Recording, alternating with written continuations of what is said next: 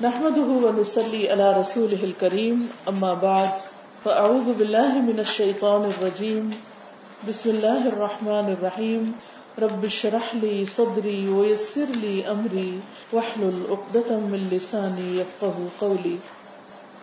ہماری آج کی یہ مجلس امام ابن القیم الجوزیہ کی کتاب دوائے شافی کے ایک چیپٹر سے متعلق ہے۔ ہم انشاءاللہ اپنی گفتگو کو اس چیپٹر پر بیسڈ معلومات اور ڈسکشن پر مبنی رکھیں گے۔ اس چیپٹر کا نام ہے دل پر گناہ کے اثرات۔ یعنی جب ہم گناہ کرتے ہیں، اللہ کی نافرمانی کے کام کرتے ہیں، غلط کام کرتے ہیں، تو اس کے اثرات دل پر کیا ہوتے ہیں؟ اور پھر اس کے نتائج کیا ہوتے ہیں؟ جیسے آپ دیکھیے کہ اگر کسی کپڑے کو آگ لگ جاتی، تو اس کے اثرات ہوتے ہیں، اس کے نتائج ہوتے ہیں کہ کپڑا جل جاتا ہے۔ اسی طرح اگر کسی کو کوئی پتھر لگ جائے، کسی انسان کو، تو اس کو چوٹ لگتی، کبھی ہڈی بھی ٹوٹ جاتی یعنی نقصان تو ہوتا ہے۔ اسی طرح انسان جب کوئی گناہ کا کام کرتا ہے، تو یہ نہیں ہوتا کہ کچھ بھی نہیں ہوتا۔ کچھ تو ضرور ہوتا ہے۔ وہ کیا ہوتا ہے؟ وہ ہم کہاں محسوس کرتے ہیں؟ مثلا ایک شخص نے جھوٹ بولا، تو بظاہر وہ دیکھتا ہے کہ میں نے تو جھوٹ بولا، کچھ بھی نہیں ہوا۔ کسی کو پتہ ہی نہیں چلا۔ کسی نے مجھے پکڑا ہی نہیں۔ مجھے تو کوئی نقصان نہیں ہوا، بلکہ الٹا فائدہ ہوا۔ تو وہ جب بظاہر کوئی نقصان نہیں دیکھتا، مادی طور پر اپنے سامنے، یا خاص طور پر اپنی دنیا کا کوئی نقصان نہیں دیکھتا، تو وہ گناہ پر اور شیر ہو جاتا ہے۔ پھر وہ دوبارہ جھوٹ بولتا ہے، پھر اور جھوٹ بولتا ہے، اور وہ جھوٹ پہ پکا ہوتا چلا جاتا ہے۔ نقصان اس کو ہو رہا ہوتا ہے، لیکن اس کو پتا نہیں چلتا۔ اس کو سمجھ نہیں آتی۔ اس کو شعور نہیں ہوتا۔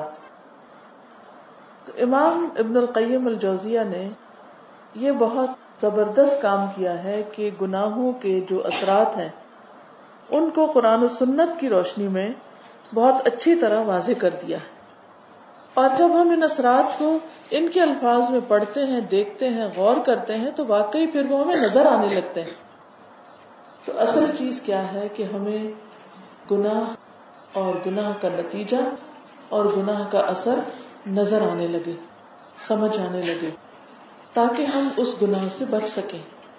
کیونکہ انسان کا حال یہ ہے یا انسان کی عادت یہ ہوتی ہے کہ جب تک اس کو کوئی نقصان نظر نہیں آتا، تو وہ اس سے بچتا نہیں یا بچنے کی کوشش نہیں کرتا۔ یہ تو ہم سب کو پتا ہے کہ گناہ سے اگر انسان توبہ نہ کرے، استغفار نہ کرے، تو کل قیامت کے دن پوچھو گی بعض اوقات اس پر بھی ہمیں پورا یقین نہیں ہوتا، کیونکہ تقوا والوں کی صفت تو قرآن مجید میں بتائی گئی ہے کہ وہ بالآخرت ہم یوقینون وہ آخرت پر پکا یقین رکھتے ہیں کہ وہاں نتیجہ نکلے گا۔ جیسا کہ ہم ہر روز سورت الفاتحہ میں ہاتھ باندھ کے پڑھتے ہیں الحمد للہ رب العالمین، الرحمن الرحیم، مالک یوم الدین یوم الدین کا مالک۔ اور دین کیا ہے؟ جزا اور سزا۔ بدلا۔ دین کا ایک معنی عمل ہوتا ہے اور ایک معنی جزا ہوتا ہے۔ دنیا میں جب ہم دین پر ہوتے ہیں تو کیا کر رہے ہوتے ہیں؟ اللہ کی مرضی کے مطابق عمل کر رہے ہوتے ہیں۔ اور قیامت کے دن کو جب یوم الدین کہا گیا، تو اس کا مطلب یہ ہے کہ اس دن ہم اپنے اعمال کی جزا دیکھیں گے، بدلا پائیں گے۔ اب دنیا میں ہم اچھے اعمال کر رہے ہیں تو بھی، اچھے نہیں کر رہے تو بھی، بظاہر بازو کا بدلا نظر نہیں آتا۔ وہ بدلا وہ ریوارڈ وہ سزا، وہ جزا، وہ نتیجہ کل کو نکلے گا۔ لیکن کچھ چیزیں ایسی ہیں جو دنیا میں بھی ظاہر ہونے لگتی ہیں۔ اس لیے ہمیں یہ معلوم ہونا چاہیے کہ گناہ کا نتیجہ اور نقصان کیا ہے۔ یہ لکھتے ہیں کہ معاشی اور گناہوں پر معاشی بھی گناہ کو ہی کہتے معاشیت کی جمع اللہ تعالیٰ نے جو عقوبتیں اور سزائیں مقرر فرمائی ہیں ان پر غور کیجیے مثلا چوری کی کیا سزا ہے، زنا کی کیا سزا ہے، شراب نوشی کی کیا ہے، اسی طرح قتل کی کیا سزا ہے، تو اس پر غور کیجیے اقوبات یعنی سزائیں اقوبات کے اسباب پر نظر ڈالیے۔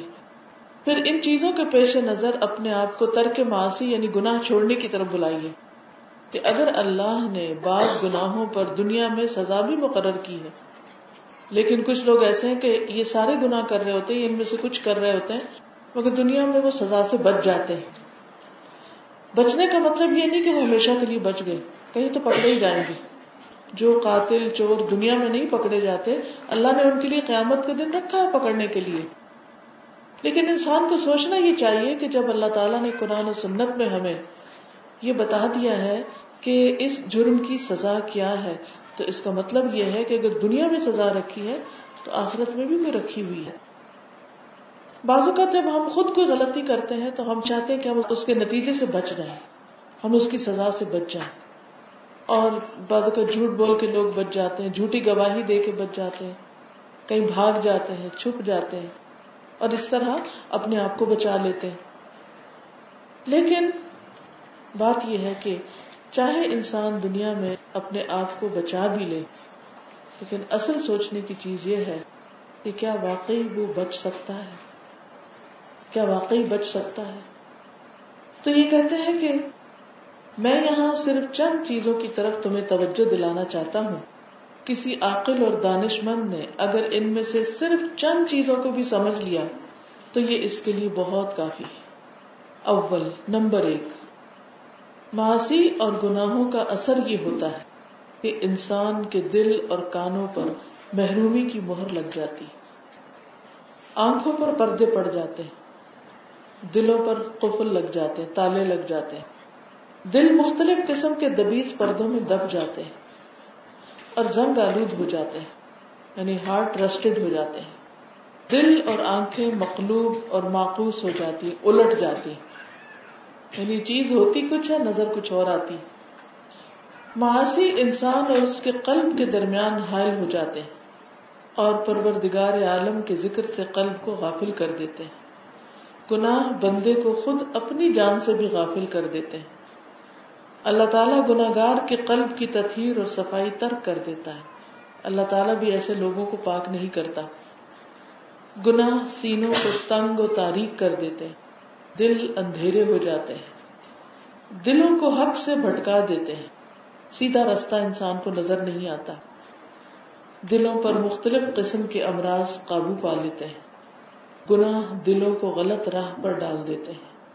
اور دل ہمیشہ کے لیے معکوس اور مقلوب ہو کر رہ جاتے ہیں۔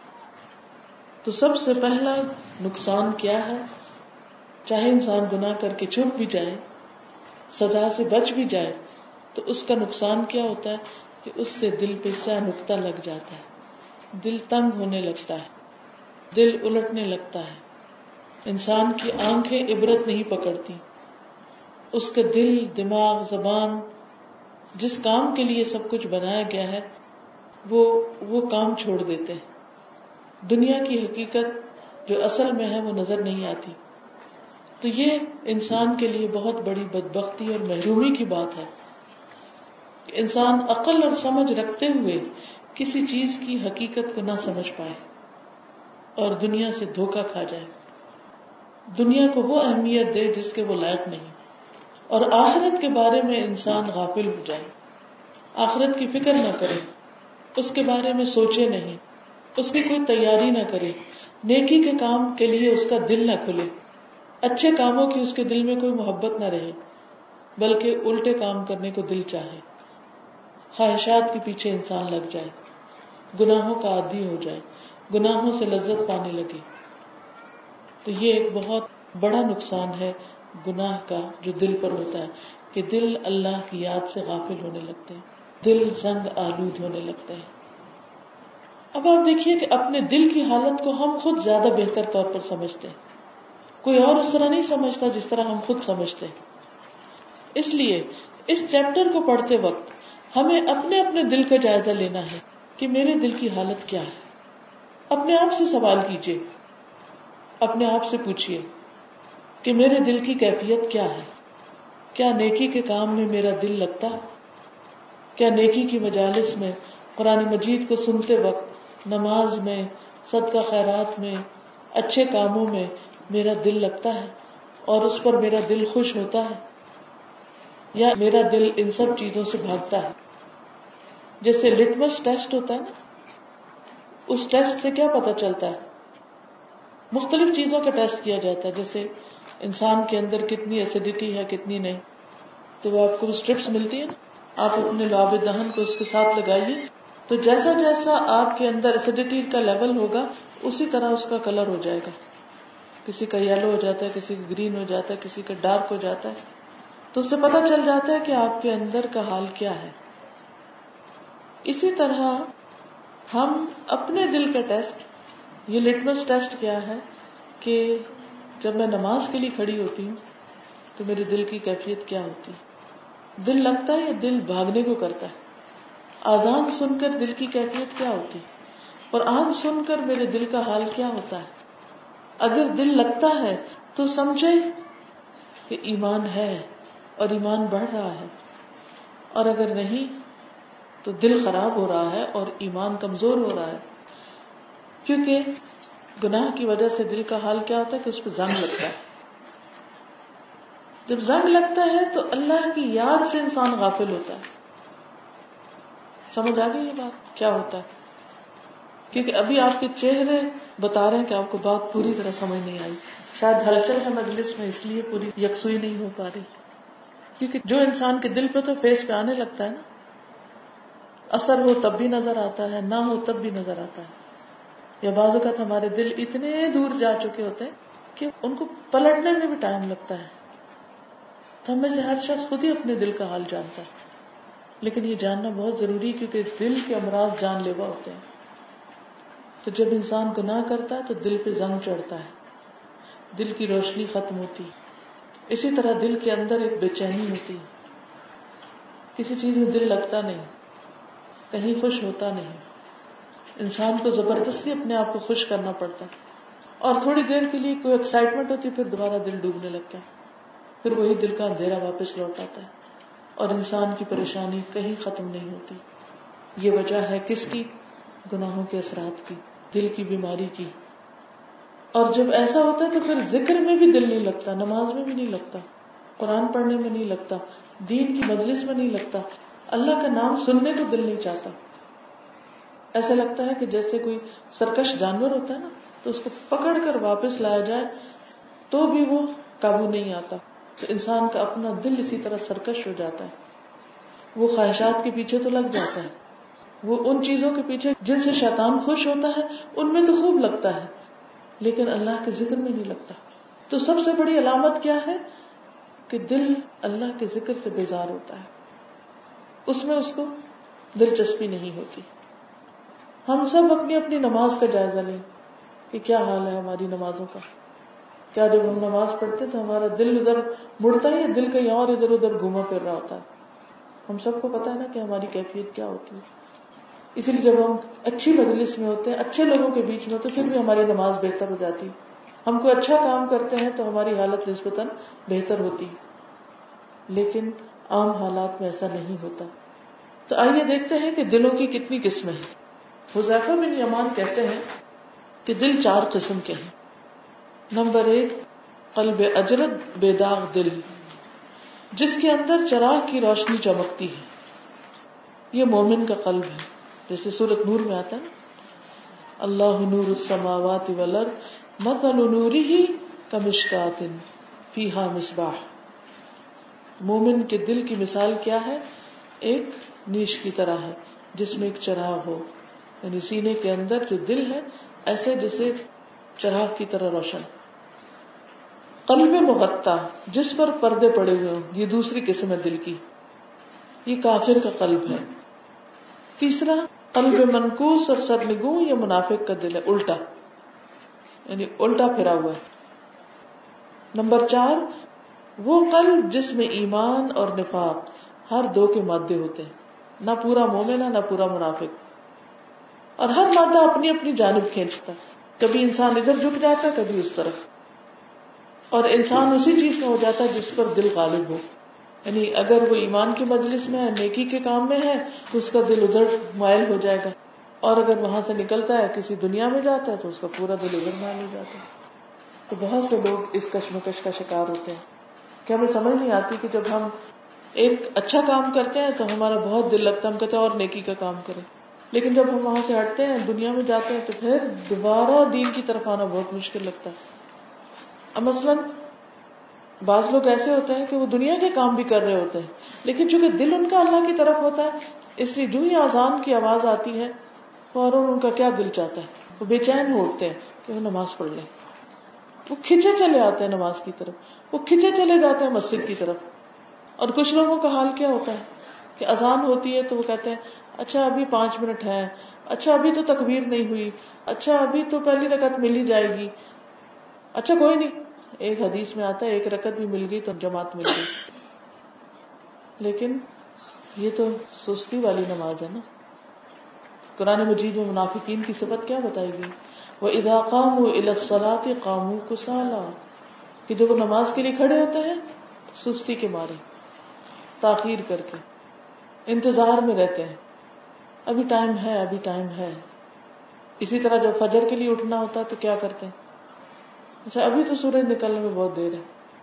ابھی تو ٹائم ہے۔ ابھی تو آزان ابھی ہوئی ہے۔ ابھی اور وقت ہے۔ تھوڑا سا اور سو لیں تھوڑا سا اور۔ اور شیطان پیچھے لگ جاتا ہے اور انسان سویا رہ جاتا ہے اور سورج نکل آتا ہے۔ پھر انسان کہتا ہے اچھا جب اٹھوں گا پھر نماز پڑھ لوں گا۔ اور پھر جب انسان ایک دفعہ نماز قضا کر لیتا ہے، تو پھر دل پہ ایک داغ لگ جاتا ہے، پھر اگلی دفعہ اور، پھر اور پھر اور۔ پھر بے حص ہو جاتا ہے دل۔ احساس بھی نہیں رہتا کہ ہم غلط کر رہے ہیں۔ اسی لیے آپ دیکھیے کہ بہت سے لوگ ایسے ہیں جو نماز نہیں پڑھتے لیکن انہیں کوئی بے چینی نہیں۔ وہ کہیں نہ کہیں گلٹ چھپی بھی تو ہوتی ہے لیکن ان کو پریشانی نہیں ہوتی کہ ہم نہیں پڑھ رہے۔ اس کے برعکس جو نماز کا پابند ہو، اگر اس کی ایک بھی نماز چلی جائے تو اس کا حال خراب ہو جاتا ہے کہ میرے ساتھ ہوا کیا؟ ایسا کیوں ہو گیا؟ تو ان دو دلوں میں بہت بڑا فرق ہے۔ تو ہم سب کو اپنے اپنے دل کا جائزہ لینا۔ ہم نہیں جانتے کسی اور کے اندر کیا ہے۔ دوسری بات گناہوں کی وجہ سے انسان کو اطاعت الہی اور عبادت خدا بندی سے نفرت ہو جاتی ہے۔ یہ گناہ کا نتیجہ ہوتا ہے۔ عبادت سے نفرت، اطاعت اور عبادت سے انسان دور بھاگنے لگتا ہے۔ وہ نہ اس مجلس کا رخ کرتا ہے، نہ ان لوگوں کے پاس بیٹھتا ہے، نہ ایسی کوئی بات چھیڑنے دیتا ہے کہ جس میں کوئی اللہ رسول کی بات ہو۔ آپ نے دیکھو گا کہ کئی لوگوں کے سامنے اگر آپ کوئی دین کی بات، قرآن کی بات، کوئی اللہ رسول کی بات کریں گے تو وہ بڑی ہوشیاری کے ساتھ ٹاپک چینج کر دیں گے، یا پھر مذاق اڑانے لگیں گے، یا ان باتوں کو بہت لائٹ کر دیں گے، تاکہ نہ کوئی بات کرے، نہ دل پہ اثر ہو۔ تو یہ بھی کیا ہے دراصل؟ گناہوں کے اثرات یا گناہوں کے بوجھ تلے دبے ہونے کا نتیجہ ہے۔ تیسری چیز، گناہ قلب کو بہرا کر دیتے ہیں۔ دل ڈیف ڈم ہو جاتا ہے۔ وہ حق بات سننا گوارا نہیں کرتا۔ گناہ اسے گنگا بنا دیتے ہیں۔ زبان سے حق بات نکل نہیں سکتی۔ اندھا بنا دیتے ہیں۔ حق بات دیکھ نہیں سکتے۔ قلب اور حق کے درمیان بیتبار سماعت یعنی سننے کے، بینائی، دیکھنے اور کلام کے ایسا بودھ یعنی دوری ہو جاتی ہے، جیسے بہرے کو آواز سے، اندھے کو رنگ سے، گنگے کو بات چیت کرنے سے۔ یعنی جتنا اندھے کو دیکھنے میں مشکل ہے بہرے کو سننے میں مشکل ہے، گنگے کو بولنے میں مشکل ہے۔ اسی طرح ایسے انسان کو جس کا دل مردہ ہو، حق بات سننا، دیکھنا، بولنا سخت مشکل لگتا ہے، پہاڑ لگتا ہے۔ منہ سے نکلتا ہی نہیں سن ہی نہیں پاتے۔ چاہے کوئی سناتا رہے، پھر بھی نہیں سن پاتے، کیونکہ کان سے بات دل تک جا ہی نہیں رہی۔ تو باؤنس بیک ہو رہی ہے نا، اندر تو نہیں جا رہی۔ جیسے آپ دیوار پہ ایک بال مارتے ہیں، تو بال واپس آپ کے پاس آ جاتا ہے دیوار کے اندر نہیں جاتا۔ ہاں اگر آپ پانی میں ڈالیں، تو وہ تھوڑی دیر اندر جا کے چاہے باہر نکل آئے۔ اور اگر آپ کسی ایسی چیز میں ڈالیں جو اندر سے خالی ہو، جیسے کسی برتن میں، تو اندر چلا جائے گا، اس کو جگہ مل جائے گی۔ تو اگر دل خالی ہے، تو وہ اندر چلی جائے گی، خیر کی بات۔ اگر پانی جیسا ہے، تو جا کے باہر نکل آئے گی۔ اور اگر پتھر جیسا ہے تو باؤنس بیک ہو جائے گی جائے گی نہیں۔ واضح ہوا کہ بہرا گنگا اندھا ہونا بالغرض اور بت ہے یعنی سبسیکوینٹلی ہے۔ چنانچہ قرآن حکیم میں ہے، فَإِنَّهَا لَا تَعْمَلْ أَبْصَارُ وَلَكِنْ تَعْمَلْ قُلُوبُ الَّتِي فِي الصُّدُورِ۔ بات یہ ہے کہ کچھ آنکھیں اندھی نہیں ہوا کرتی، بلکہ دل جو سینوں میں ہے وہ اندھے ہو جایا کرتے۔ ہیں دل نہیں دیکھتے۔ یعنی نگاہ میں عبرت نہیں ہوتی۔ آپ نے کئی دفعہ دیکھا ہوگا کہ دو لوگ ایک ہی چیز دیکھ رہے ہوتے ہیں، ایک کو بہت کچھ سمجھ آ رہا ہوتا ہے اس کو دیکھ کے اور دوسرا کچھ بھی عبرت نہیں پکڑتا۔ بلکہ وہ ہنستا ہے کہ تم ہر وقت یہ بات کیوں اس میں سے نکالتے کیوں سوچتے مثلا، ایک شخص جس کے اندر ایمان ہے تکوا ہے، جب وہ آگ بھڑکتی ہوئی کو دیکھتا ہے تو اس کو کیا خیال آتا ہے؟ جہنم کا۔ اور اس کے اندر ایک سنسناہٹ ہونے لگتی ہے۔ ایک سنسنی لگ جاتی اور ایک عام شخص دیکھ کے کیا کہے گا؟ کتنا ایکسائٹمنٹ ہے۔ وہ ایکسائٹیڈ ہو جائے گا کہ آگ کے اندر کیا چمک ہے، کیا گرمی ہے، کیا حرارت ہے۔ اس کی کیفیت کچھ اور ہوگی۔ فرق کس چیز کا؟ ہے ہر انسان جیسا اس کا دل ہوتا ہے، اس کے مطابق اس کی نگاہیں ہوتی ہیں۔ اس کے مطابق ہی وہ دیکھ رہا ہوتا ہے۔ یعنی وہی اینک اس کو لگی ہوئی ہوتی، اسی رنگ کی۔ اور وہی چیزیں اس کو نظر آ رہی ہوتی، جیسے اس کی دل کی کیفیت ہوتی۔ اگلے سفر میں دیکھیے، لکھتے ہیں کہ مراد یہ ہے کہ پورا پورا اندھا حقیقت وہ ہے جس کا قلب اندھا ہو، کیونکہ آنکھ کا اندھا قلب کی عدم بسارت کے مقابلے میں گویا آنکھوں والا ہے۔ تاکہ قلب کی عدم بسارت کے سامنے آنکھ کی حصی بسارت کی نفی کر دینا بھی صحیح ہے۔ یعنی اگر آنکھ دیکھتی بھی ہے لیکن دل نہیں دیکھتا، تو آنکھ کا دیکھنا بھی بے معنی ہے۔ نبی صلی اللہ علیہ وسلم نے ایک حدیث میں کہا تھا کبھی یعنی مضبوط آدمی وہ نہیں جو دوسرے کو پچھاڑ دے، بلکہ وہ ہے جو غصے کی حالت میں اپنے نفس کو قابو میں رکھے۔ وہ ہے طاقتور، وہ ہے مضبوط انسان۔ اب اس کا کیا مطلب ہے کہ پہلوان جو ہوتا ہے، کیا وہ طاقتور نہیں ہوتا؟ جو ایک ہاتھ مار کے دوسرے کو گرا دے۔ پر میں نہیں، وہ اصل میں طاقتور نہیں ہے۔ طاقتور وہ ہے جو سیلف کنٹرول رکھتا ہو۔ تو ہم سب بھی اپنے آپ کو چیک کر سکتے ہیں کہ ہمارے اندر کتنی سیلف کنٹرول ہے۔ جب کوئی غصے کی بات ہوتی ہے تو ہمارا ریئیکشن کیا ہوتا ہے؟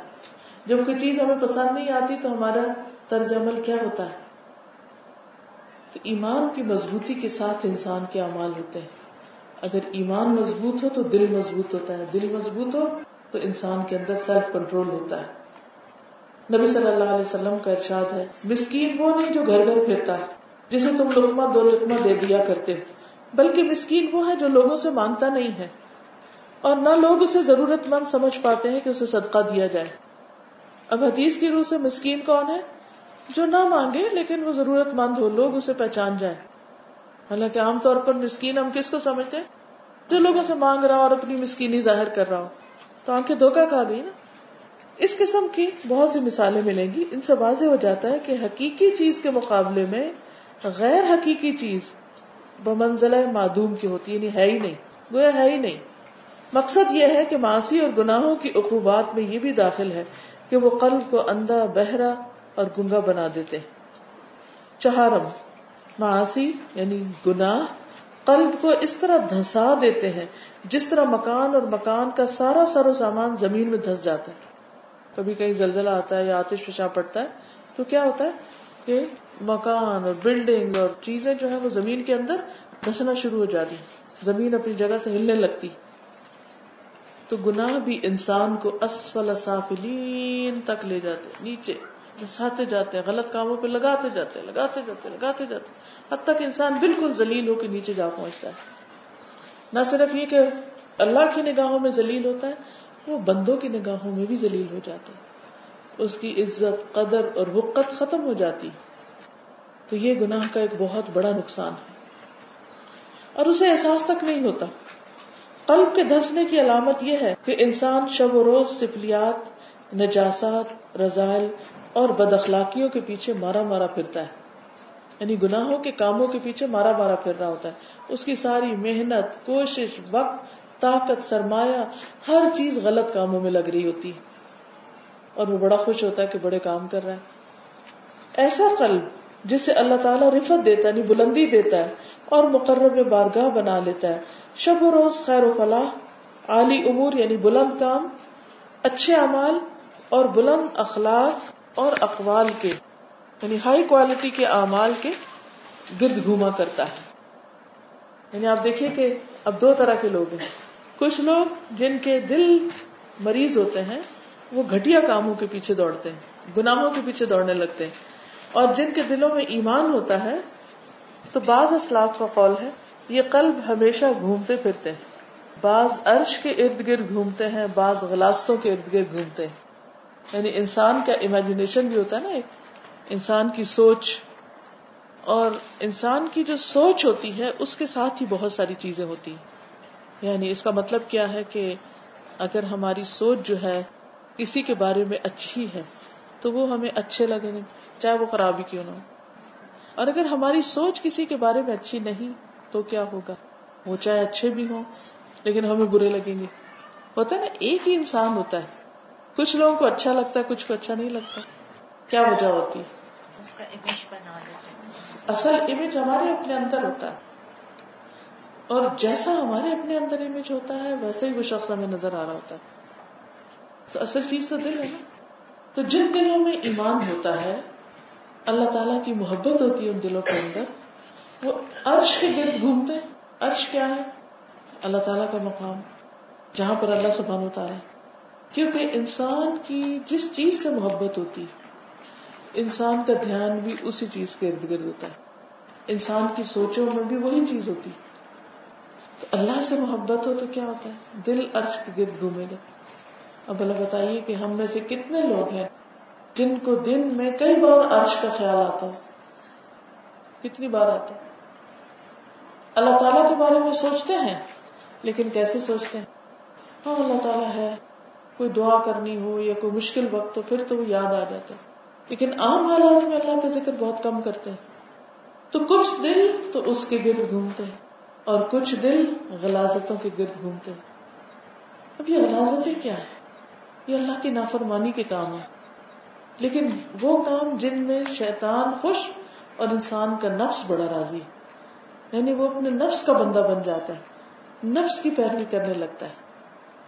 جس چیز میں انسان کا نفس راضی ہو، وہ ان چیزوں کو اہمیت دینے لگتا ہے۔ اب یہ جیسے دل کی کیفیت ہوگی، ویسے ہی انسان کے عمل، ویسے ہی انسان کی سوچ، ویسے ہی انسان کی سوچ کی پرواز۔ پنجم، پانچویں چیز۔ معاشی قلب کو اس طرح مسق کر دیتے ہیں، جیسے صورت مسق ہوتی یعنی جیسے انسان کی شکل مسق ہوتی ہے، ایسے ہی دل بھی مسق ہو جاتے ہیں۔ کبھی آپ نے دیکھا کسی ایسی شکل کو جس کے اوپر تیزاب پھینک دیا جاتا ہے؟ جل جاتے ہیں، تو چہرے کیسے ہو جاتے ہیں؟ کبھی آپ نے جلا ہوا چہرہ دیکھا؟ اس سے آپ مسق شکل کو سمجھ سکتے ہیں۔ ایک ہوتا نا خوبصورت چہرہ، ایک ہے بچے کا معصوم چہرہ۔ پھر ایک جوان کا بھرپور چہرہ، پھر ایک بوڑھے انسان کا چہرہ۔ بالکل اسی طرح دل کی بھی حالتیں ہوتی کچھ دل انوسینٹ ہوتے ہیں، کچھ انرجی سے بھرپور ہوتے ہیں، اللہ کی محبت سے بھرپور ہوتے ہیں، اور کچھ بوڑھے، بیمار اور مست۔ انسانی قلب حیوانی شکل اختیار کر لیتا ہے، حیوانی قلب یعنی جانور کا دل بن جاتا ہے۔ اخلاق، اعمال، افعال یعنی طبیعتوں کے لحاظ سے جس جانور سے مناسبت ہو جاتی ہے، اسی جانور کی صورت اختیار کر لیتا ہے۔ یعنی جس قسم کی خواہشات ہوتی ہیں، اسی طرح کی اس کی شکل ہو جاتی۔ بعض قلوب مسق ہو کر خنزیر کے قلب کی صورت اختیار کر لیتے ہیں۔ کبھی کبھی انسان کو حیرت ہوتی ہے نا کہ یہ جو جانور ہے مختلف، اللہ تعالیٰ نے کس لیے بنایا اگر خنزیر کا گوشت بھی حرام ہے، اس کی کھال اور بال بھی حرام ہے ان کا استعمال بھی درست نہیں، اس کی چربی بھی حرام ہے۔ تو پھر اللہ نے بنایا کیوں؟ یہ سوچ آتی ہے نا۔ اسی طرح کچھ اور جانوروں کے بارے میں بھی سوچ آتی کہ ان کو اللہ نے کیوں بنایا؟ یہ دراصل انسان کے لیے عبرت کا مقام ہے۔ عبرت۔ آج جب صبح ہم آ رہے تھے تو ہمیں ایک پیلس دکھایا گیا جو پچھلے کئی سال سے بند ہے۔ اگر اس کی آپ دیواریں دیکھیں تو ایسا لگتا ہے کوئی قلعہ اور اس کی ڈیکوریشن، اس کا ڈیکور، اس کی جو کنسٹرکشن ہے، لیکن کوئی اس میں رہتا بھی نہیں، کسی کام کا بھی نہیں. ایسے خالی چھوڑا ہوا. کس لیے؟ عبرت کے لیے. کہ جو اس محل میں رہنے کے خواب دیکھ رہا تھا وہ کسی قید میں ہے. تو دوسرے لوگوں کے لیے عبرت ہے کہ وہ ایسے کام نہ کرے. دیکھنے میں تو وہ ضائع نظر آتا ہے کہ اتنی بڑی بلڈنگ ضائع ہو رہی ہے. چلو کسی کے بھی کام آ جائے. لیکن اگر عبرت والی نگاہیں اسے دیکھے تو ضائع نہیں ہے، وہ بہت بڑا سبق ہے۔ اسی طرح کچھ جانور اللہ تعالیٰ نے پیدا کیے ہمیں لگتا ہے کہ وہ ایسے ہی بیکار ہیں۔ وہ بیکار نہیں ہے ان میں بہت بڑی عبرت ہے۔ تو کچھ لوگوں کے قلب مست ہو کر خنزیر کے قلب کی صورت اختیار کر لیتے ہیں۔ ان کے اندر خنزیر کی سی شدت اور خباست پیدا ہو جاتی۔ بعض قلوب مست ہو کر کتے گدے سانپ اور بچھو کی شکل اختیار کر لیتے ہیں۔ اور ان انسانوں کے مزاج بھی ویسے ہو جاتے ہیں۔ جیسے گدے کی طرح بے وقوف یا آستین کا سانپ یا بچھو کی طرح ڈسنے والا۔ حقیقت یہ ہے کہ اخلاق اور عادات اور تباہ کے لحاظ سے صورتیں تبدیل ہوا کرتی ہیں۔ چنانچہ سفیان ابن اویانا نے اس آیت کی یہی تعویل کی ہے۔ وما من دابة في الأرض ولا طائر يطير بجناحيه إلا أمم أمثالكم اور جتنے حیوانات زمین میں ہیں اور جتنے پرندے اپنے دو پروں پر اڑتے پھرتے ہیں، یہ سب بھی تم لوگوں کی طرح امتیں ہیں۔ یعنی جیسے تم انسانوں کے گروہ ہیں، اسی طرح ان کے بھی گروہ ایک تو یہ پرندوں کے گروپس ہیں، انسانوں میں بھی کچھ انسان ان میں سے کسی نہ کسی گروپ سے ریزمبل کرتے ہیں۔ کسی کے اندر ایک گروپ جیسی خصوصیات ہے کسی کے اندر دوسرے کی۔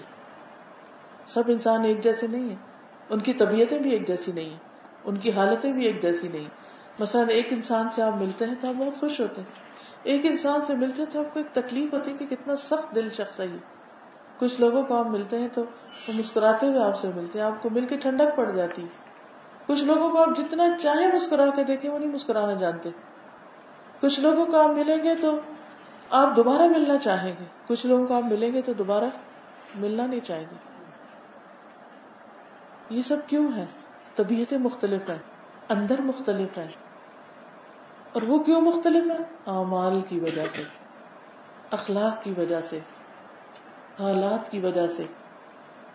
کچھ لوگوں کے آس پاس حالات ایسے ہوتے ہیں نا تو بٹر ہو جاتے ہیں کچھ لوگوں کو زندگی میں بہت ناکامیاں ہوتی ہیں تو وہ کسی پہ بھی ٹرسٹ نہیں کرتے، اعتماد کھو بیٹھتے ہیں۔ وہ فرماتے ہیں کہ بعض قلوب درندوں کے اخلاق اختیار کر لیتے ہیں۔ بعض کتوں کے، بعض گدھوں کے، بعض اپنے ظاہری لباس میں تاؤسی اخلاق اختیار کر لیتے ہیں اور اپنے خوشنما پروں پر ناچا کرتے ہیں۔ بعض گدوں کی طرح بلید اور احمق ہوا کرتے ہیں۔ بعض مرغ کی طرح انسانوں کو فائدہ پہنچاتے ہیں۔ بعض کبوتر کی طرح الفت اور انسیت کے خوگر ہوتے ہیں۔ بعض اونٹ کا سا کینا رکھتے ہیں۔ بعض ایسے ہوتے ہیں جن میں سراسر خیر و فلاح ہوتی ہے اور وہ بکری کی صورت اختیار کر لیتے ہیں۔ بعض لومڑی کا اخلاق رکھتے ہیں۔ لومڑی کی صورت اختیار کر لیتے ہیں۔ ہم وقت لومڑی کسی مکاریاں کرتے رہتے ہیں۔ آپ سب کو یہ اتفاق ہوا ہوگا اس قسم کے لوگوں سے ملنے کا۔ مثالیں بھی اور یہ ہر زبان کے اندر ایسی مثالیں موجود ہیں۔ یہ سب چیزیں ہمارے دیکھنے میں آتی ہیں۔ ہم خود محسوس بھی کرتے ہیں۔ لیکن وہ کیوں لومڑی کی طرح ہو گئے؟ وہ کیوں گدے کی طرح ہو گئے؟ کچھ آس پاس کا ماحول لیکن زیادہ تر اعمال۔ کہ جو انسان گناہ کرتا ہے وہ اسی طرح کے اس کی سوچیں، اسی طرح کا اس کا دل بدلتا جاتا ہے، حتیٰ کہ اس کا اخلاق بھی ویسا ہی ہو جاتا ہے۔ اللہ تعالیٰ نے جاہلوں اور گمراہ لوگوں کو بھی گدھوں سے تشبیح دی۔ کبھی کتوں سے اور کبھی دوسرے جانوروں سے۔ قرآن مجید میں کتے کی مثال بھی آئی۔ کبھی یہ باطنی مناسبت اس قدر کبھی اور مضبوط ہو جاتی کہ اس کا اثر ظاہری صورت پر نمایاں ہونے لگتا ہے۔ یعنی کچھ لوگوں کی شکلوں میں بھی وہ اثرات آنے لگتے ہیں۔ اور اس چیز کو ارباب فراست یعنی جو عقل مند ذہین لوگ ہوتے ہیں، وہ خوب سمجھتے ہیں۔ جیسے امام شافی تھے، وہ صرف ایک شکل کی ایک جھلک دیکھ کے اندازہ لگا لیتے تھے کہ یہ شخص کس قسم کا ہے۔ چالاک ہے، یہ بھولا بالا ہے، اس کے اندر کینا ہے، یا یہ ایماندار ہے، یہ بے ایمان ہے۔ یہ غیب کا علم نہیں ہوتا۔ اس کو فراسا کہتے ہیں۔ جیسے ایک حکمت ہوتی ہے نا ایسے فراست ہوتی ہے۔ اس فراست سے مومن کو اللہ تعالیٰ ایسا نور عطا کرتا ہے کہ وہ چہروں سے لوگوں کو پہچان دیتا جیسے قرآن مجید میں آتا نا تعریف ہوں کسی ہوں تم انہیں، ان کے چہروں سے پہچان لو گے شکلوں سے پہچان لو گے انسان دوسرے کو اس کی بات کرنے کے انداز سے، اس کے مزاج سے، اس کے رکھ رکھاؤ سے، اس کی گفتگو سے پہچان لیتا ہے۔ اور پھر یہ جو پوری کی پوری شکلوں کا بدل جانا یہ یہود کے ساتھ ہوا تھا۔ ان کو خنزیر بنا دیا گیا تھا، بندر بنا دیے گئے تھے۔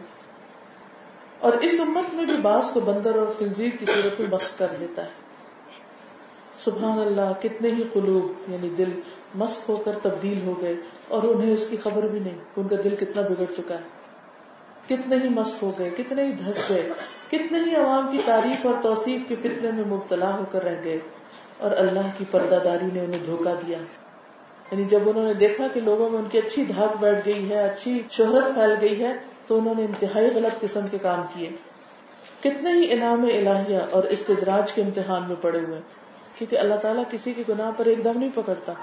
اس کو ڈھیل دیتا رہتا دیتا رہتا دیتا رہتا ہے پھر اچانک پکڑتا۔ ہے تو وہ جو گناہ کے بعد وقت اور مہلت مل گئی انسان کو مزید نعمتوں سے فائدہ اٹھانے کی انسان سمجھتا ہے، سب ٹھیک ہے، سب اچھا ہے۔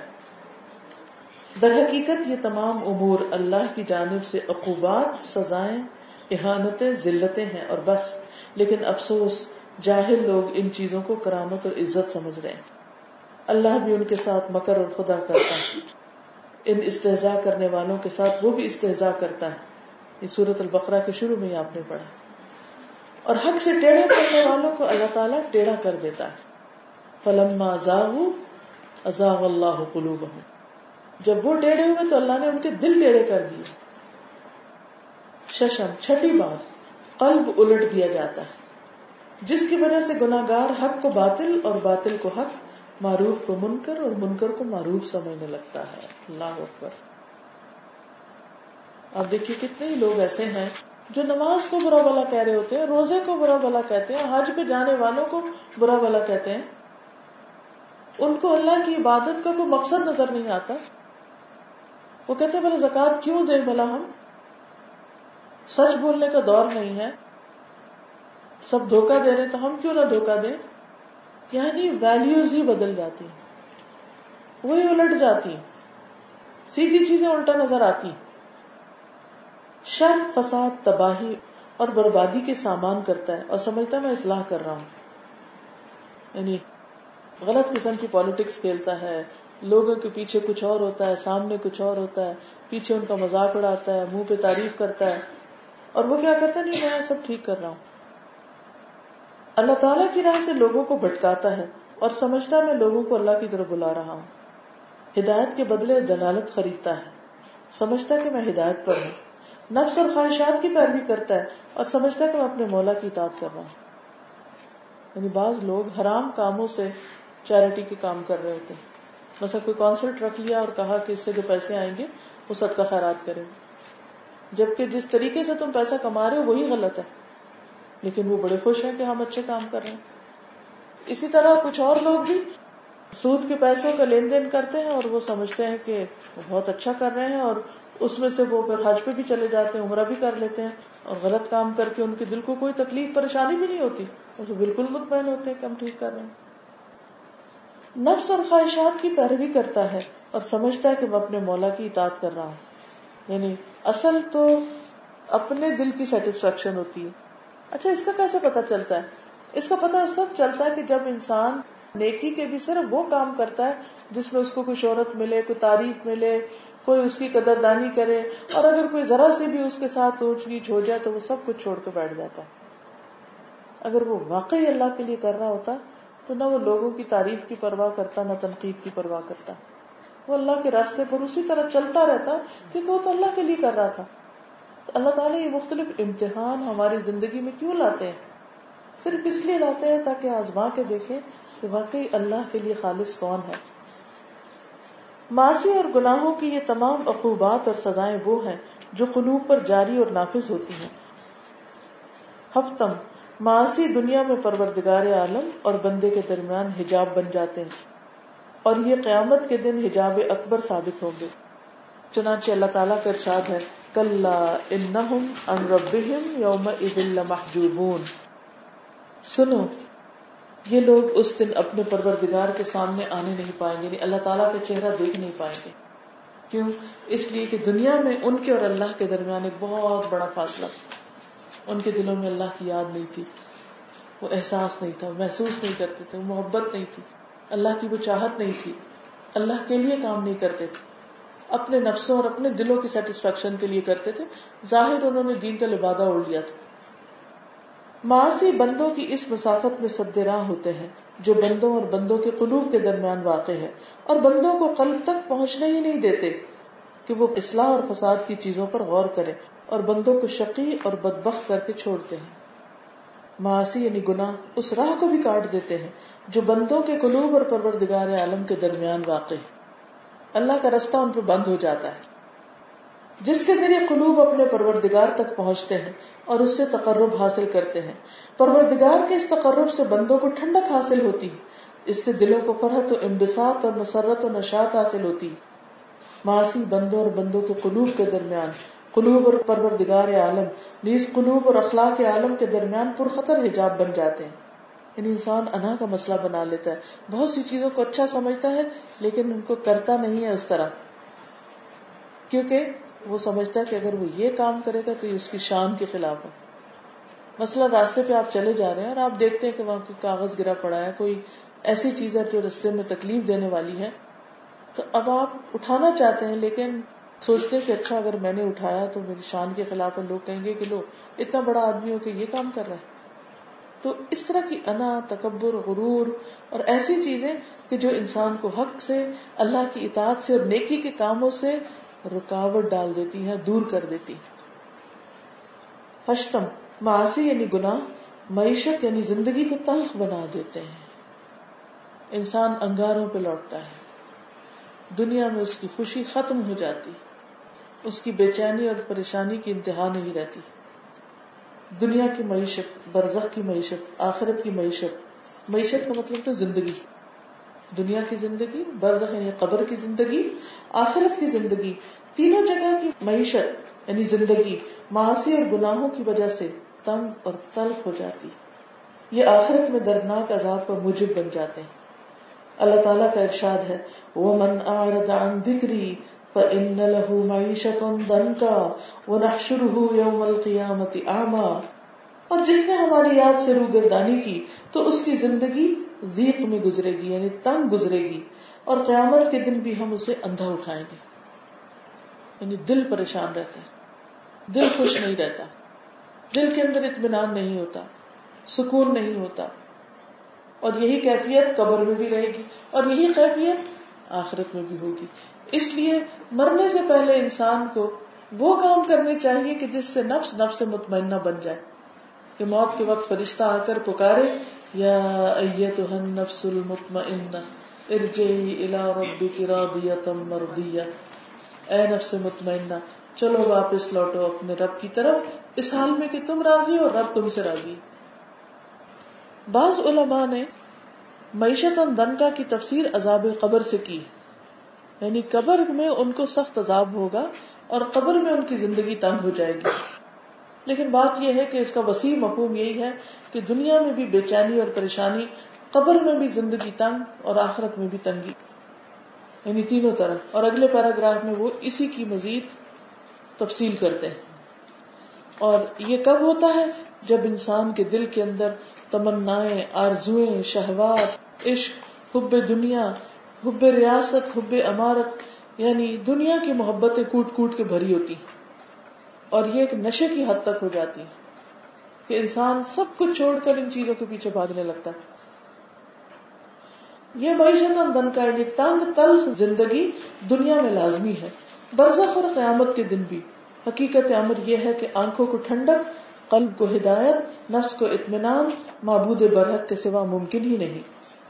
یعنی انسان اس وقت تک خوش ہو ہی نہیں سکتا جب تک صحیح معنوں میں اللہ کی عبادت اور اطاعت نہ کرے۔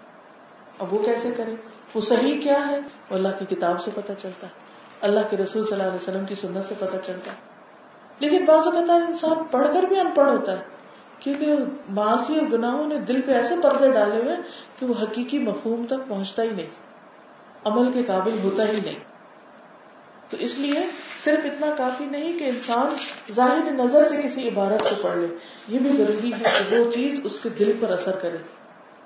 اور اس کو حقیقت نظر آنے لگے قرآن مجید میں اللہ تعالیٰ کا ارشاد ہے، من عمل صالحا من ذکر او انثى وهو مؤمن فلنحيينه حياة طيبة ولنجزينهم اجرهم باحسن ما كانوا يعملون جس نے نیک عمل کیا، مرد ہو یا عورت، اور وہ ایمان بھی رکھتا ہے، تو ہم دنیا میں اس کی زندگی اچھی بسر کرائیں گے۔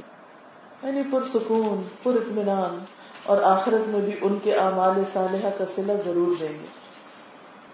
تو یہ ہے اچھے دل کی علامت۔ اہل ایمان جو اعمال صالحہ سے مزین ہو ان کے لیے اللہ تعالیٰ کی ضمانت ہے کہ وہ انہیں دنیا میں اور قیامت کے دن بھی بہترین زندگی سے نوازے گا۔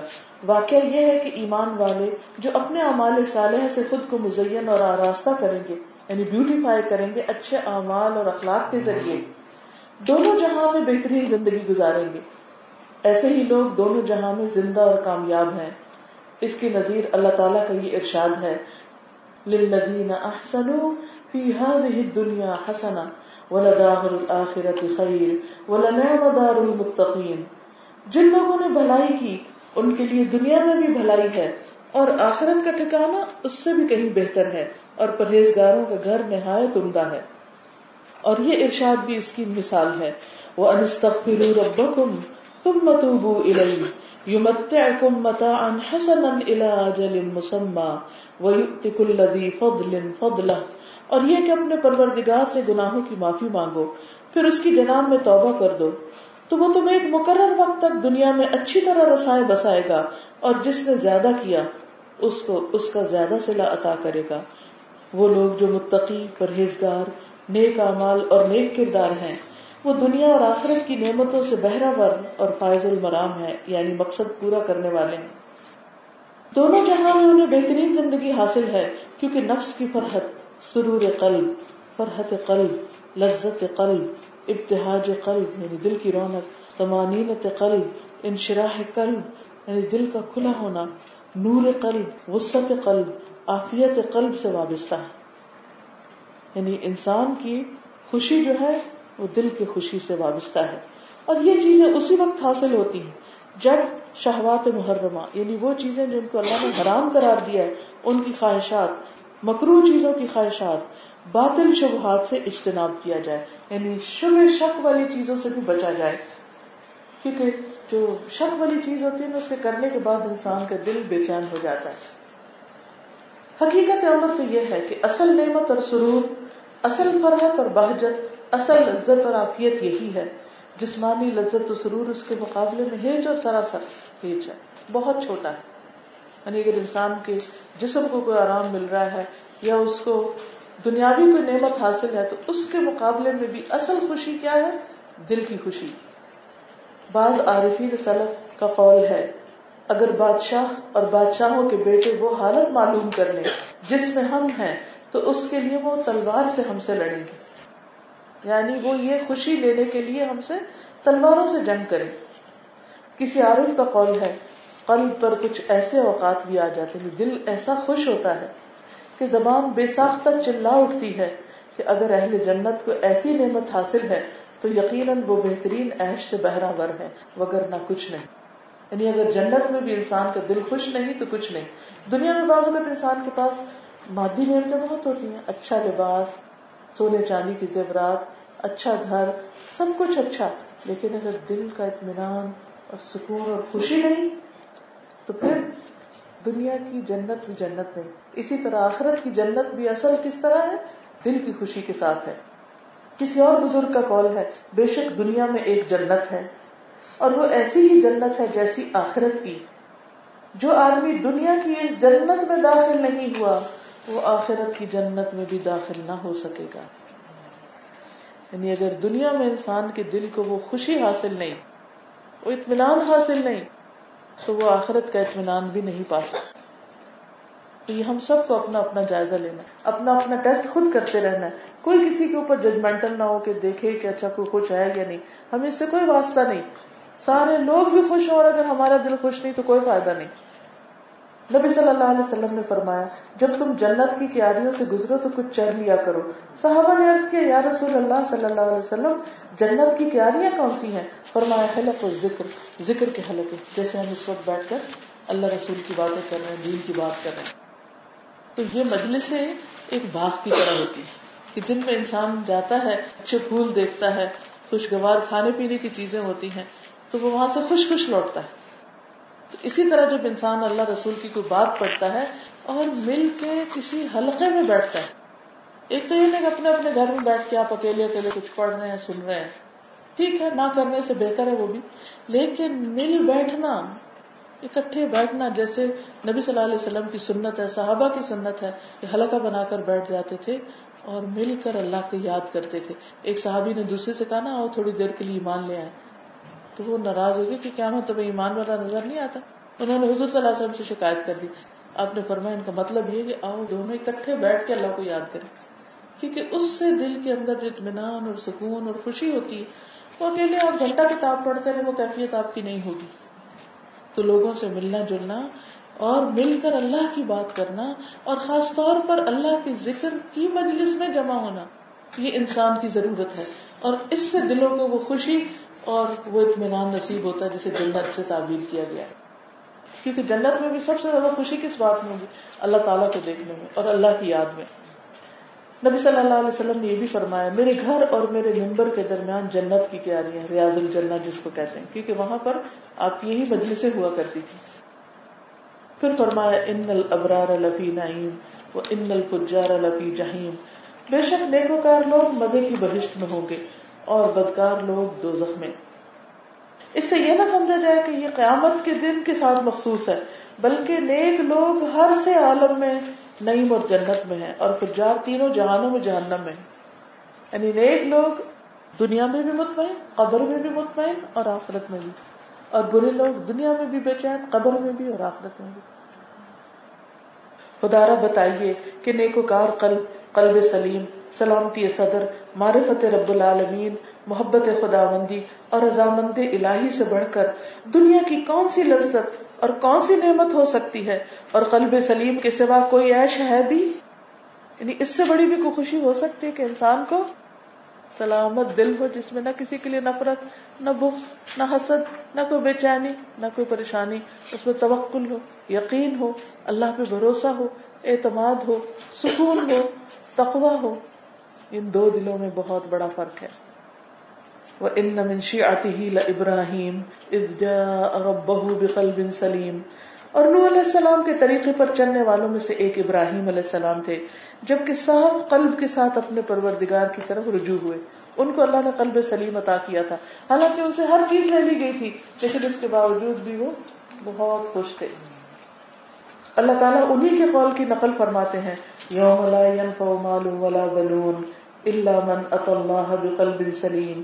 اس دن نہ مال ہی کام آئے گا نہ بیٹے، مگر جو پاک قلب لے کر اللہ کے حضور میں حاضر ہوگا۔ انسان دنیا میں ہی نہیں دو چیزوں کی طرف بھاگتا ہے، لیکن قیامت کے دن یہی چیزیں ساتھ چھوڑ جائیں گی۔ یہ قلب سلیم وہی ہے جو شرک، غل، غش یعنی دھوکا حقد، حسد، بغض کینا ہرس تما غرور، حب دنیا حب ریاست سے سالم اور محفوظ ہو کسی عہدے کی طلب نہیں، کسی نام بری کی خواہش نہیں۔ ایسا قلب، ہر آفت، ہر مصیبت اور ابتلا سے محفوظ ہے۔ اللہ تعالیٰ سے دور رکھنے والی باتوں سے محفوظ ہے۔ اللہ کی خبروں یعنی اللہ تعالیٰ کے احکام کے خلاف جو شبہات پیدا ہوتے ہیں ان سے محفوظ ہے، ان شہوات اور خواہشات سے محفوظ ہے جو احکام الہی کے خلاف ابھرتی ہیں، ان ارادوں سے محفوظ ہے جو مراد الہی کے خلاف اقدام کرنے پر مجبور کرتے ہیں، اس کے اندر ایسی خواہشات نہیں پیدا ہوتی کہ اللہ کے نافرمانی کے کام کرے۔ ہر راہزن یعنی چور سے محفوظ ہے جو رشتہ الہی کو توڑ سکتا ہے۔ یہ قلب اور ایسا قلب دنیا میں بھی جنت ہے اور برزخ میں بھی جنت اور قیامت کے دن بھی جنت میں۔ قلب کی سلامتی ان پانچ چیزوں کے بغیر تکمیل کو نہیں پہنچ سکتی۔ پانچ چیزیں کیا؟ نمبر ایک، شرک سے محفوظ ہو۔ غیر اللہ کی محبت ایسی نہ ہو جیسے اللہ کی محبت ہے اس کے دل میں۔ نمبر دو، سنت نبی کے خلاف جو بدعت ہے، ان سے محفوظ ہو۔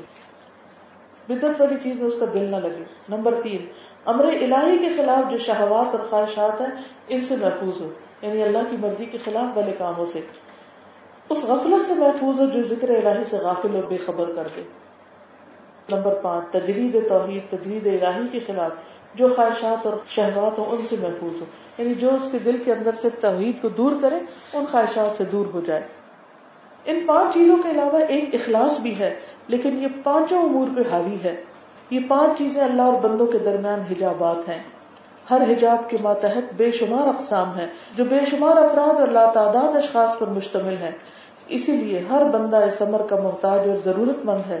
کہ بارگاہ الہی میں اپنے لیے ہمیشہ سرات مستقیم کی ہدایت طلب کرتا رہے۔ بندے جس قدر اس دعا کے محتاج ہیں، کسی چیز کے نہیں۔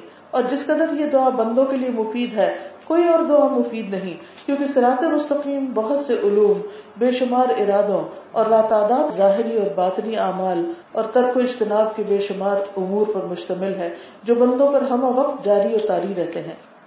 یعنی سرات مستقیم پانے کے لیے اور قلب کے اطمینان کے لیے انسان کو صحیح علم بھی چاہیے، صحیح مجلس بھی چاہیے اور پھر اس راستے پر استقامت بھی چاہیے۔ اور آخر میں انہوں نے سرات مستقیم کی بات کی ہے کہ سیدھا راستہ کون سا ہوتا ہے؟ کیونکہ انسان جب تک سیدھے راستے پر نہ چلے، دل کی حالت ٹھیک نہیں ہو سکتی۔ کیونکہ گمراہی میں ہی تو اصل پریشانی ہے۔ تو یہ کہتے ہیں کہ سیدھا راستہ جو ہے وہ وہی ہے جو جنت میں لے جانے والا ہے۔ اور خواہ اس راستے پر انسان کے لیے مشکلات ہوں لیکن اگر انسان کے اندر ایمان مضبوط ہے تو اسی کے رستے پر چلتا رہے گا۔ اب میں آپ لوگوں سے چاہوں گی کہ آپ مجھے بتائیے کہ آپ نے کیا سمجھا۔ ایک ایک چیز آپ شیئر کیجیے تاکہ اگر کہیں کوئی بات سمجھنے میں کمی رہ گئی ہے تو اس کو دور کر لیا جائے۔ السلام علیکم۔ یہ کہ سب سے پہلے اپنے دل اور اپنے اعمال کا جائزہ لینا چاہیے جی سب سے پہلے اپنے دل اور اپنے اعمال کا جائزہ لینا چاہیے بجائے اس کے کہ دوسروں پہ انگلیاں اٹھائیں یا ان پہ تنقید کریں یا ان کے بارے میں آپ کچھ کہیں۔ اور کیا بات سمجھ آئی؟ آپ بتائیے۔ میں تو بلکہ تھوڑی سی کنفیوز یہ ہوئی تھی کہ اگر آپ کا قرآن سننے میں اور نماز پڑھنے میں دل لگتا ہے اس کا مطلب ہے کہ آپ کا ایمان بڑھ رہا ہے یا آپ کا ایمان ہے دل میں۔ لیکن دوسری طرف یہ بھی فیلنگ آتی ہے کہ ہم اکثر کوئی چیز چھوڑنے کا تہیا کرتے ہیں کہ اب یہ بات نہیں کرنی ہے یا ایسا نہیں کرنا۔ اور تھوڑی دیر بعد ہم پھر وہی کر جاتے ہیں۔ تو پھر ہمارا دل کس لیول پہ ہے؟ دیکھیے، ایک چیز ہم سب کو یاد رکھنی چاہیے کہ ہم سب انسان ہیں۔ ہمارے ساتھ بھول چوک لگی ہوئی ہے۔ ہم پرفیکٹ نہیں ہیں۔ ہم سے غلطیاں ہوتی رہیں گی۔ کبھی بھول کے کر جاتے ہیں۔ کبھی کوئی ہمارے اوپر دباؤ ایسا آ جاتا ہے کہ ہم ریزسٹ نہیں کر پاتے۔ لیکن جو ہی غلط چیز ہوتی ہے، تو کچھ لوگ ایسے ہوتے ہیں کہ جو ہی وہ دیکھتے کہ رستہ بھول گئے ہیں، تو وہ فوراً پلٹ آتے ہیں، موڑ کاٹ لیتے ہیں، اور وہ سیدھے رستے پہ چل پڑتے ہیں۔ یعنی یہ ہو ہی نہیں سکتا کہ کوئی شخص یہ کہ میں نے تو کبھی گناہ نہیں کیا، میں نے کوئی غلط بات نہیں کی، یا کوئی کہے مجھ میں غلطی ہے نہیں، یا کوئی کہے کہ میں نے عہد کیا تھا کہ میں یہ نہیں کروں گی اور پھر میں نے وہ نہیں کیا کبھی۔ کچھ نہ کچھ ضرور اس کا پاؤں لگ ہی جاتا ہے۔ قرآن مجید پر آتا ہے کہ اللہ کے بندے وہ ہوتے ہیں ادا مسم طائف من الشیطان تذکروا فاذا هم مبصرون۔ کہ جب انہیں شیطان کی طرف سے کوئی خیال بھی آتا ہے، تو وہ ایک دم ہوش میں آ جاتے ہیں کہ ہیں، یہ میں کیا سوچ رہا ہوں؟ یہ میں کیا کر رہا ہوں؟ میں نے غلطی کی ہے۔ مجھے ایسا نہیں کرنا چاہیے تھا۔ اور پھر وہ دیکھنے لگتے، ان کو نظر آنے لگتا ہے۔ جب شیطان ان کے اندر کو وسوسہ ڈالتا ہے، تو وہ متنبع ہو جاتے ہیں۔ اور اگر تھوڑا سا کچھ غلط کر بھی لیں تو واپس پلٹ آتے، فوراً توبہ کرتے ہیں۔ یاد رکھیے، دل غافل بھی ہوگا، بھول چوک بھی ہوگی، لا علمی بھی ہوگی، دباؤ بھی ہوں گے، غلطیاں ہوں گی۔ لیکن اس غلطی پر جمنا نہیں۔ یہ ہمیں چوائس دی گئی۔ اگر ہم جمیں گے نہیں، توبہ کر لیں گے، پلٹ آئیں گے، استغفار کر لیں گے تو اللہ تعالیٰ کی رحمتیں پھر واپس آ جائیں گے ہم پر۔ اور دل پھر سے ذکر میں لگنے لگے گا۔ دل کا جو چمکنا ہے نا، وہ ذکر کے ساتھ ہے۔ اللہ کی یاد کے ساتھ۔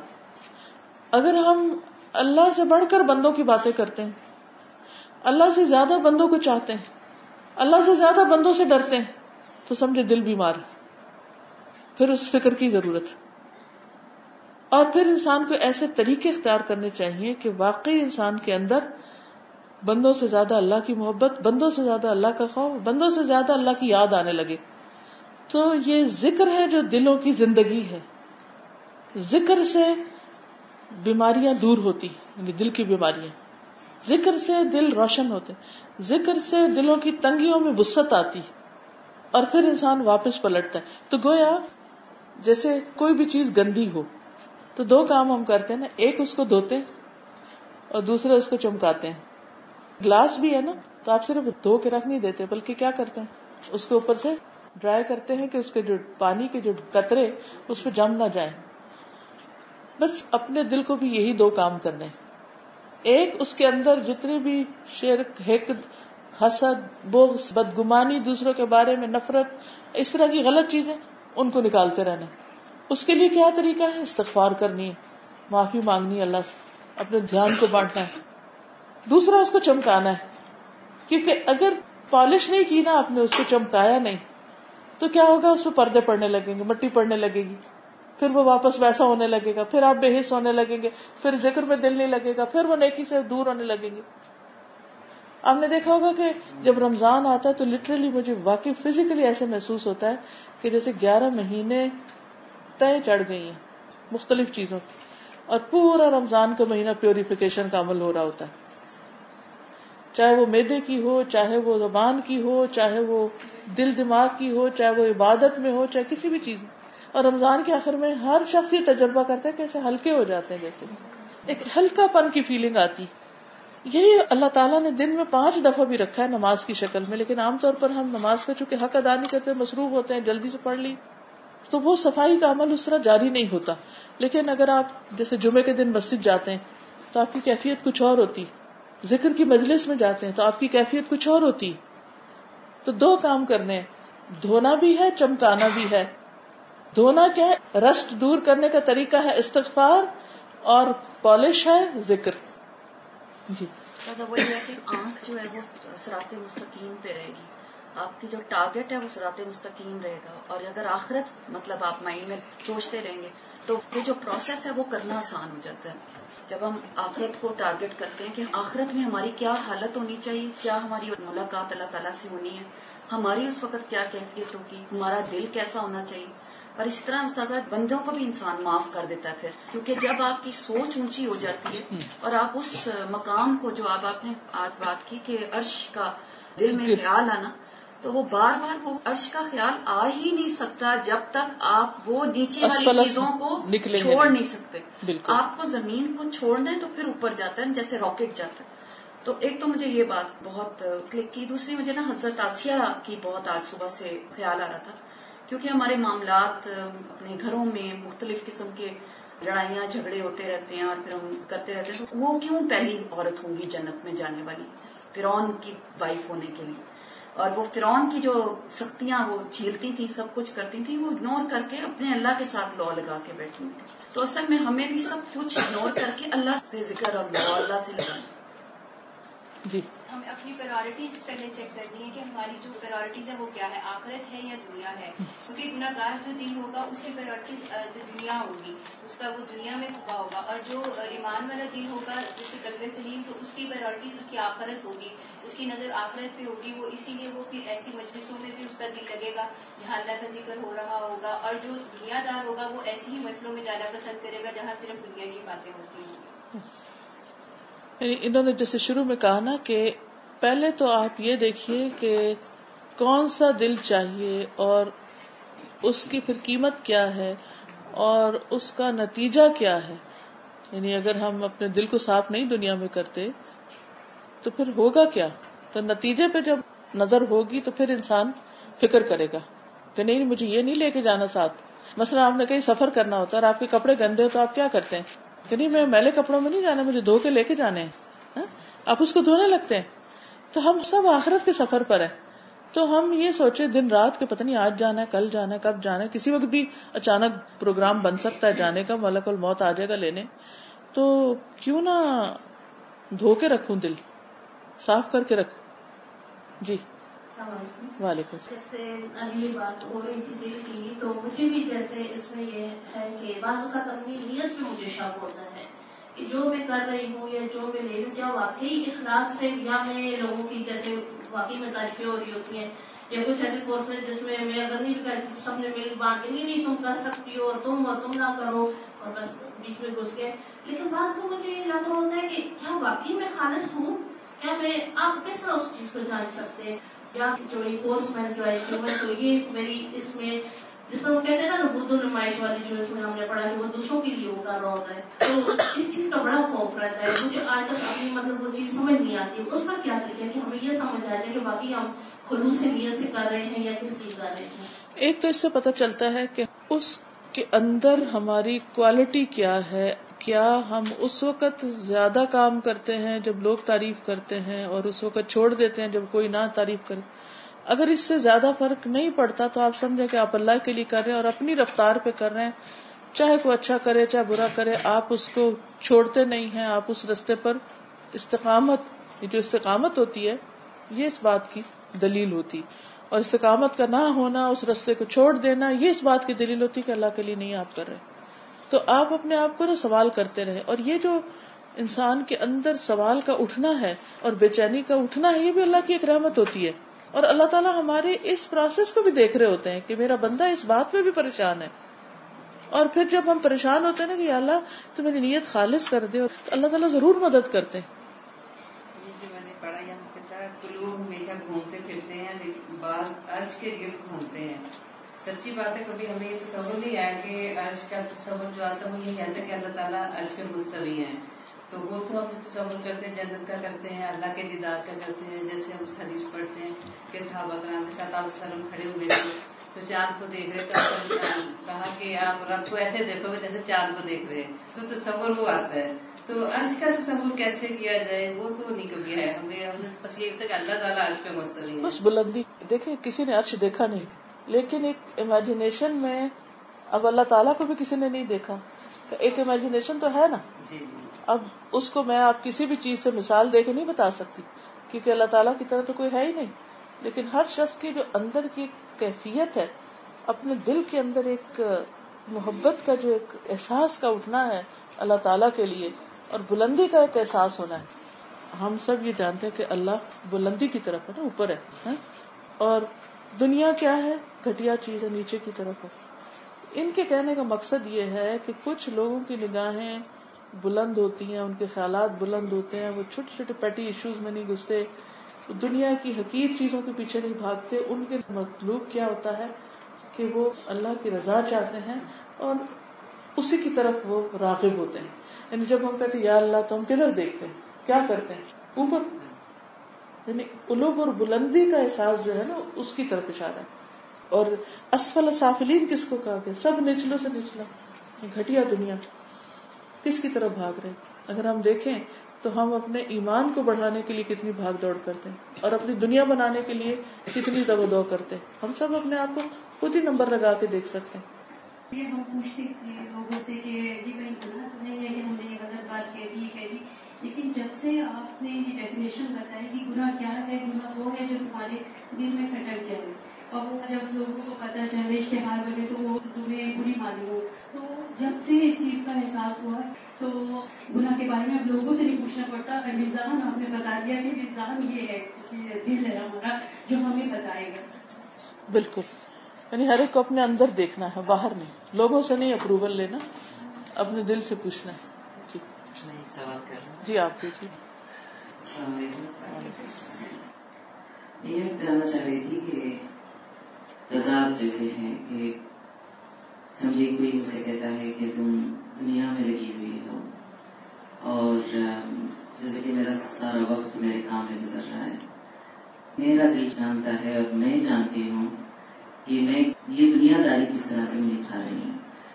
جیسا کہ یہ میرے کہنے کا مطلب یہ نہیں کہ میں اپنی بات کر رہی ہوں، میں ان لوگوں کے لیے سوال ہے یہ، جو کام کرتے ہیں اور باہر کام کرتے ہیں اور اتنا وقت شاید نہیں گزار سکتے جتنا کہ کئی لوگ ایسے ہیں، میری بہنوں میں، بچیوں میں وغیرہ جو زیادہ وقت دے پا رہے ہیں۔